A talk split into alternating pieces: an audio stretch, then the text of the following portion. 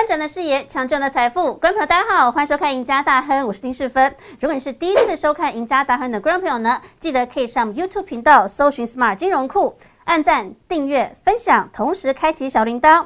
也可以到脸书搜寻 Smart 金融库的社团，里头有很多投资讯息，还有老师跟财经专家在盘后对台股趋势以及个股的精辟解析，欢迎大家都可以来踊跃加入。好，今天节目一开始，赶快先邀请到我们的资深分析师陈志玲老师来到现场，欢迎志玲老师。哎，四峰你好，各位观众大家好。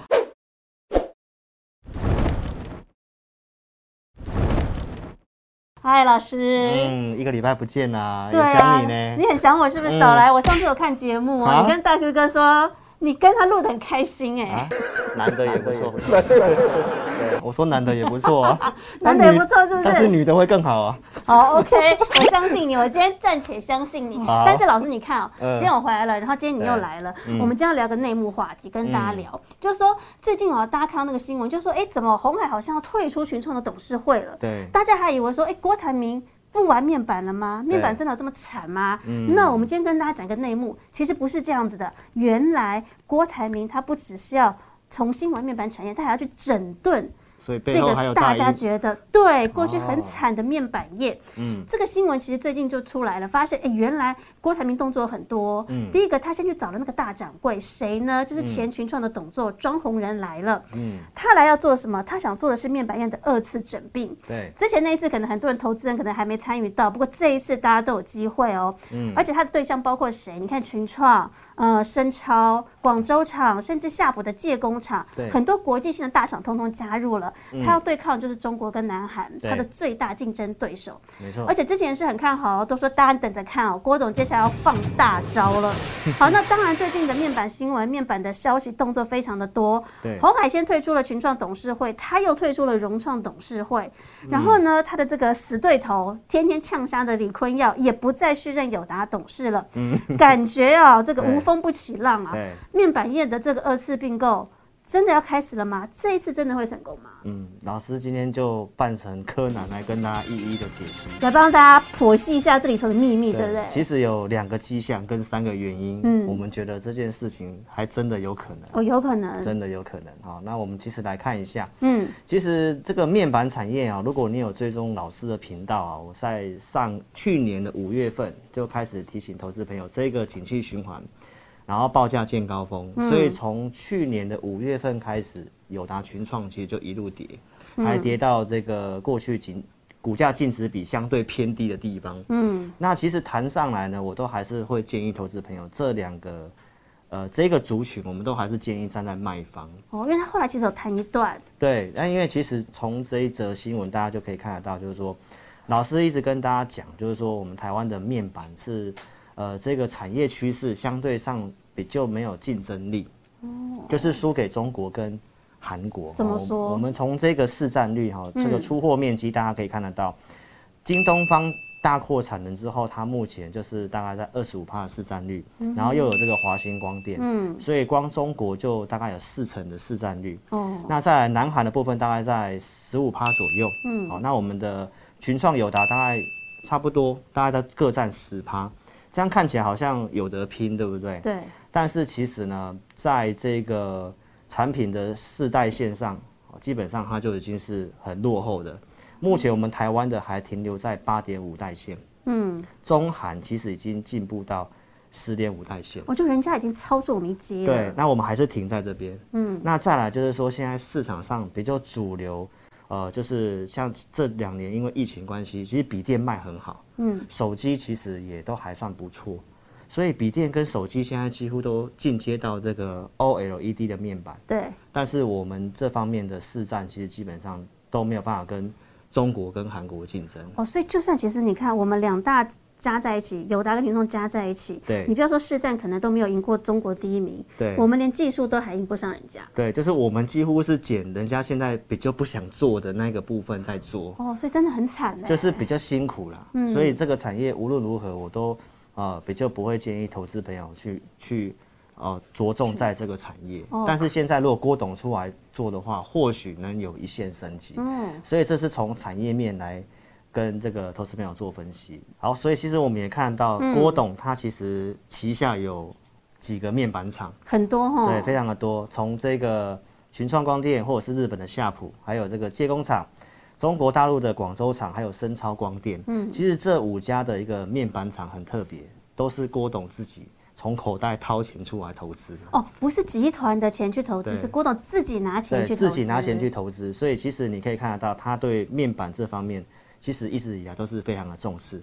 但是因为产业上面遇到了这些的困难之后呢，他也确实有想要做这样的动作。其实我们可以来从两个迹象来看，从刚刚这个四分你提到的这个庄红人，庄红人这个人物是非常的特别，因为他是红海集团里面的二掌柜嘛。嗯，大家可能之前常听到的是大掌柜黄秋莲女士，那他特别找这个庄红人来操盘，因为庄宏仁他是有这个外资的背景。所以他对金融方面的操作非常的厉害。嗯，那已经请这号人物来评估像群创或者是超世界跟广州厂这三个面板厂合并的可能性。哦，代表他是真的认真在做了，他不是真的说开开玩笑。对，找这号人物之后，还有第二号人物，嗯，就是许廷珍。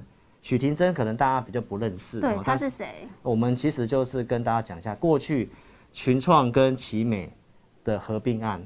哦，就是由许廷珍来操盘。哦，他就是幕后推手。对，所以其实从找这个二掌柜跟找许廷珍，那大家其实就可以想象得到，对于这件事的传闻不一定是空穴来风。就是这两个关键人物已经出来了，代表郭台铭他这一次他要去整并这个面板厂，他是很认真要做这件事情的。而且你看郭台铭，他什么时候拿钱出来，拿自己的钱出来投资，不要回报的。是是是，所以其实从这个迹象啊。就是这两个迹象啊，就是告诉大家，已经透露出确实是有这个可能性。嗯，对。那再来，其实我们就从柯南的角度。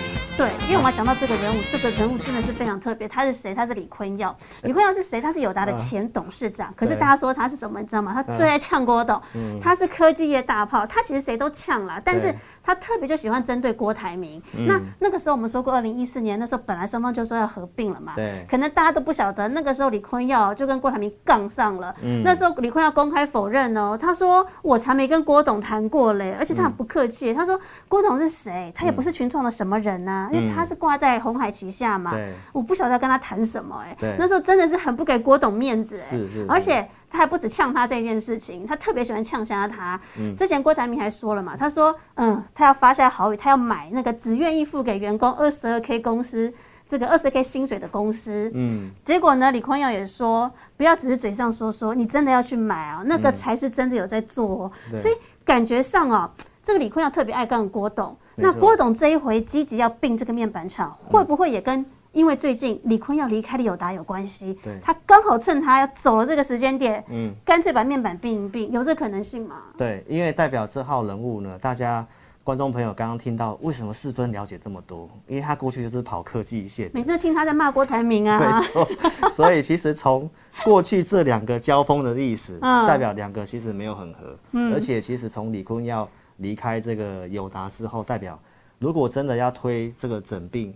可能阻碍就变少，对，成功比较容易一点，比较容易一点点。所以其实这是我们柯南一哦，就是跟大家讲有这个机会哈，就是刚好阻碍也变少了。嗯，再来，其实我们再来看一个，就是这个产业也真的面临到这个生死交关的时候，生死存亡了。现在，对对对，就是大家可以从这个面板的价格哈，老师特别跟大家分享，这是在最新的报价，五月二十号的面板报价。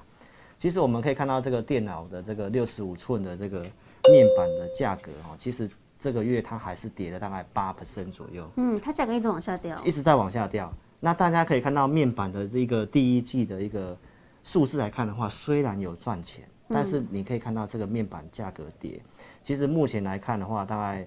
法人这边评估，群创第二季很有可能又要陷入亏损的状态了。因为你报价跌，那你单又少了，对不对？你的本来消费性需求就减少了，嗯，所以这样看起来对它的营运来说一定会造成困扰。对，而且这不是只有群创哎，其实你可以看到专注在 OLED 的这个呃韩国的大厂 LG Display 的这家公司，它第一季的获利竟然衰退了九十三趴。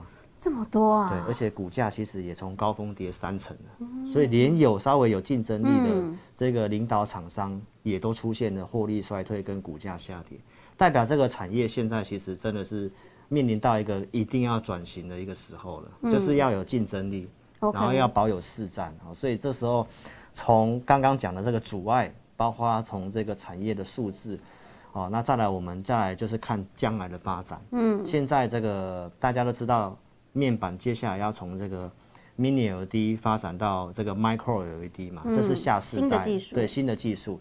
那所以其实我们刚刚提到这个技术上跟这个市占上就已经是落后了，所以你必须要在这个地方能够弯道超车。嗯，那我们从这个这个发展这个 Mini LED 跟 Micro LED，国内的领导厂商其实技术最好的就是富彩嘛，哦。就是之前金店跟这个呃龙达合并，嗯。然后而且这个苹果还有入还有出资，嗯。哦盖这个龙潭厂，所以其实这个友达跟群创呢，大家可以看到，呃，这个富彩的大股东就是友达，嗯，他其实已经买一段时间了，但是从这个之前私募案他们去参加，原来就是这样的一个关系。对，而且大家可以看到这个富彩的这个董监事里面的持股啊，竟然呃也看到这个群创的子公司群益投资，嗯，去持股了这个富彩。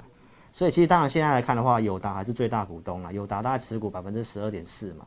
那旗下的康利跟隆利也是友达的投资公司，所以合并起来大概十七点三，所以他们是很罕见的，就双方其实都在押宝这一块技术了。对，很罕见，两间公司竟然同时有到投资一家公司，所以代表他们也有着眼在未来的下一个世代的面板技术，哦，就这个 micro LED 的部分。好，所以从这些的迹象，我们来跟大家讲，最后最后，哦，就是跟大家讲一下郭董过去他的一个愿景是什么。他的野心跟目标到底是什么？对，因为他过去其实就哦已经有讲了，就是台湾的产业太过于分散，嗯，哦，他是希望就是一定要做到大很大的那种模式，一条龙做整合，哦，包括像前外资的杨英超，这个也跟郭董哦之前的对谈就提到嘛，他希望可以把这个台湾的产业慢慢的整并变大，就是他之前讲的半导体，对不对？之前郭董本来说他要推半导体大梦的时候，他那时候就有说，我们就是要做大。什么样叫做大？就是我要做到一条龙，对我全部都要拉进来，这样才有可能去对抗外敌。对，没有错，因为我们主要的竞争对手就是除了南韩的三星嘛，再来就是对岸的红色供应链。嗯，其实刚刚看到那个京东方也都是对岸都是完全这个市占都是被他们拿走的。嗯，哦，所以当然郭董他就已经是本身他的个性来讲，他就是本来就想要做这件事情，嗯、加上这些面板就是他自己口袋掏钱做的，而且是这么多家。对，那当然技术输人家，所以他现在也一定是想办法整并，然后在下一个世代，哦，在 micro LED 的部分，哦，去超车，超车这些跟他们这些中中国或者是韩国做竞争啊。对，那难怪啊！其实老师，你看啊，如果郭董这个面板整并的大梦真的开始打造之后，其实最近你不要看哦，红海、洪家军的股价都有在动哦。嗯没错你看哦，最近来说，红海，哎，红海其实它前一个波段以来，其实大盘不管是涨还是跌，它都没什么动。对可，它最近开始往上窜喽。对，它最近股价还有机会挑战今年的新高水位。嗯那红海好，OK，母鸡动了，它其他小鸡也在动，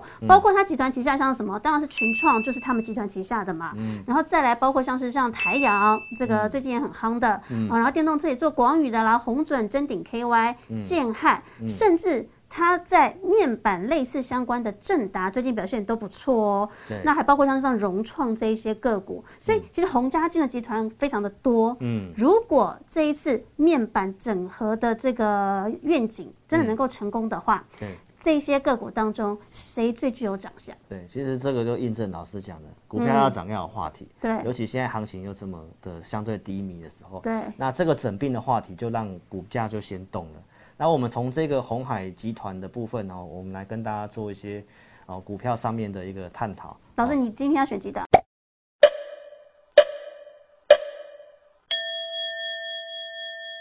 啊，一样啊，就应景四分。我来就四档，是不是？你来就是四档，好，所以大观众朋友一定以后希望四分常常来。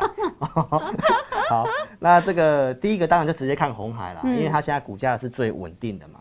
好，那当然我们之前提到那个汇率的事情，也慢慢有机会稍微持稳的话，那大型股大家可以特别注意。嗯，所以像红海它其实过去这一年几乎也没什么动，没什么对涨。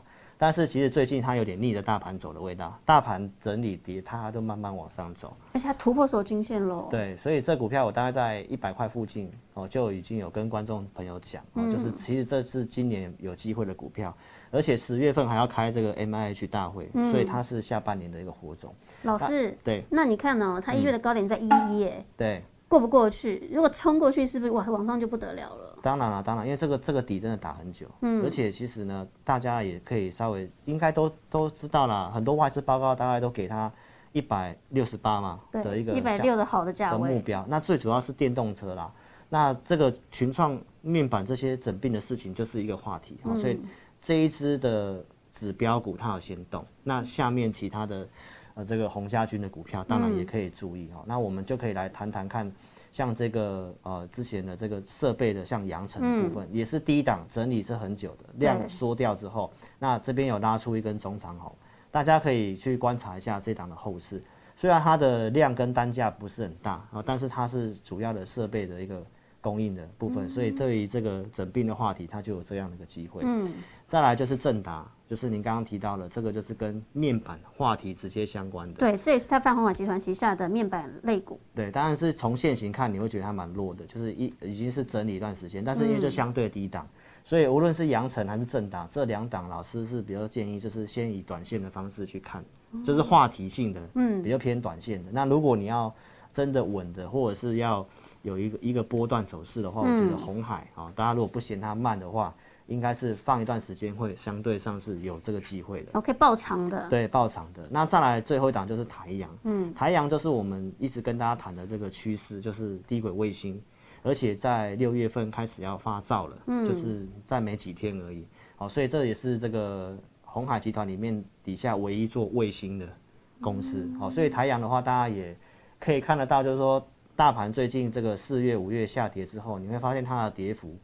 相对上是比较轻的，而且它也没有去破三月份低点，嗯，大盘都是已经破了，好，所以最近它已经站回去短期均线之上，所以这四档股票哈，给大家做一个参考。那如果以趋势性来讲，就是台阳，那稳定性就是这个红海老大哥还是老大哥？对，然后如果你要短打，就是我刚刚讲那两个话题性的，像阳城或者是正达，比较有量的，而且最近有。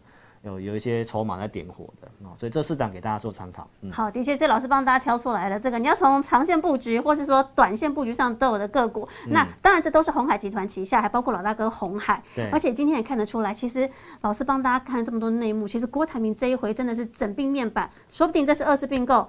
真的会成功？那在成功前提之下，哪些个股是大家现在就可以已经开始布局的？好，那当然，如果大家对于红海的这个面板并购，或是对于台北股市盘后想更多了解的话呢，不要忘记哦，要锁定老师每周二、四、六晚上八点半直播的节目《前进大趋势》，同时每个礼拜一到每个礼拜四下午的五点半收看我们的赢家大亨。我们下次见，拜拜，拜拜，祝您大赚。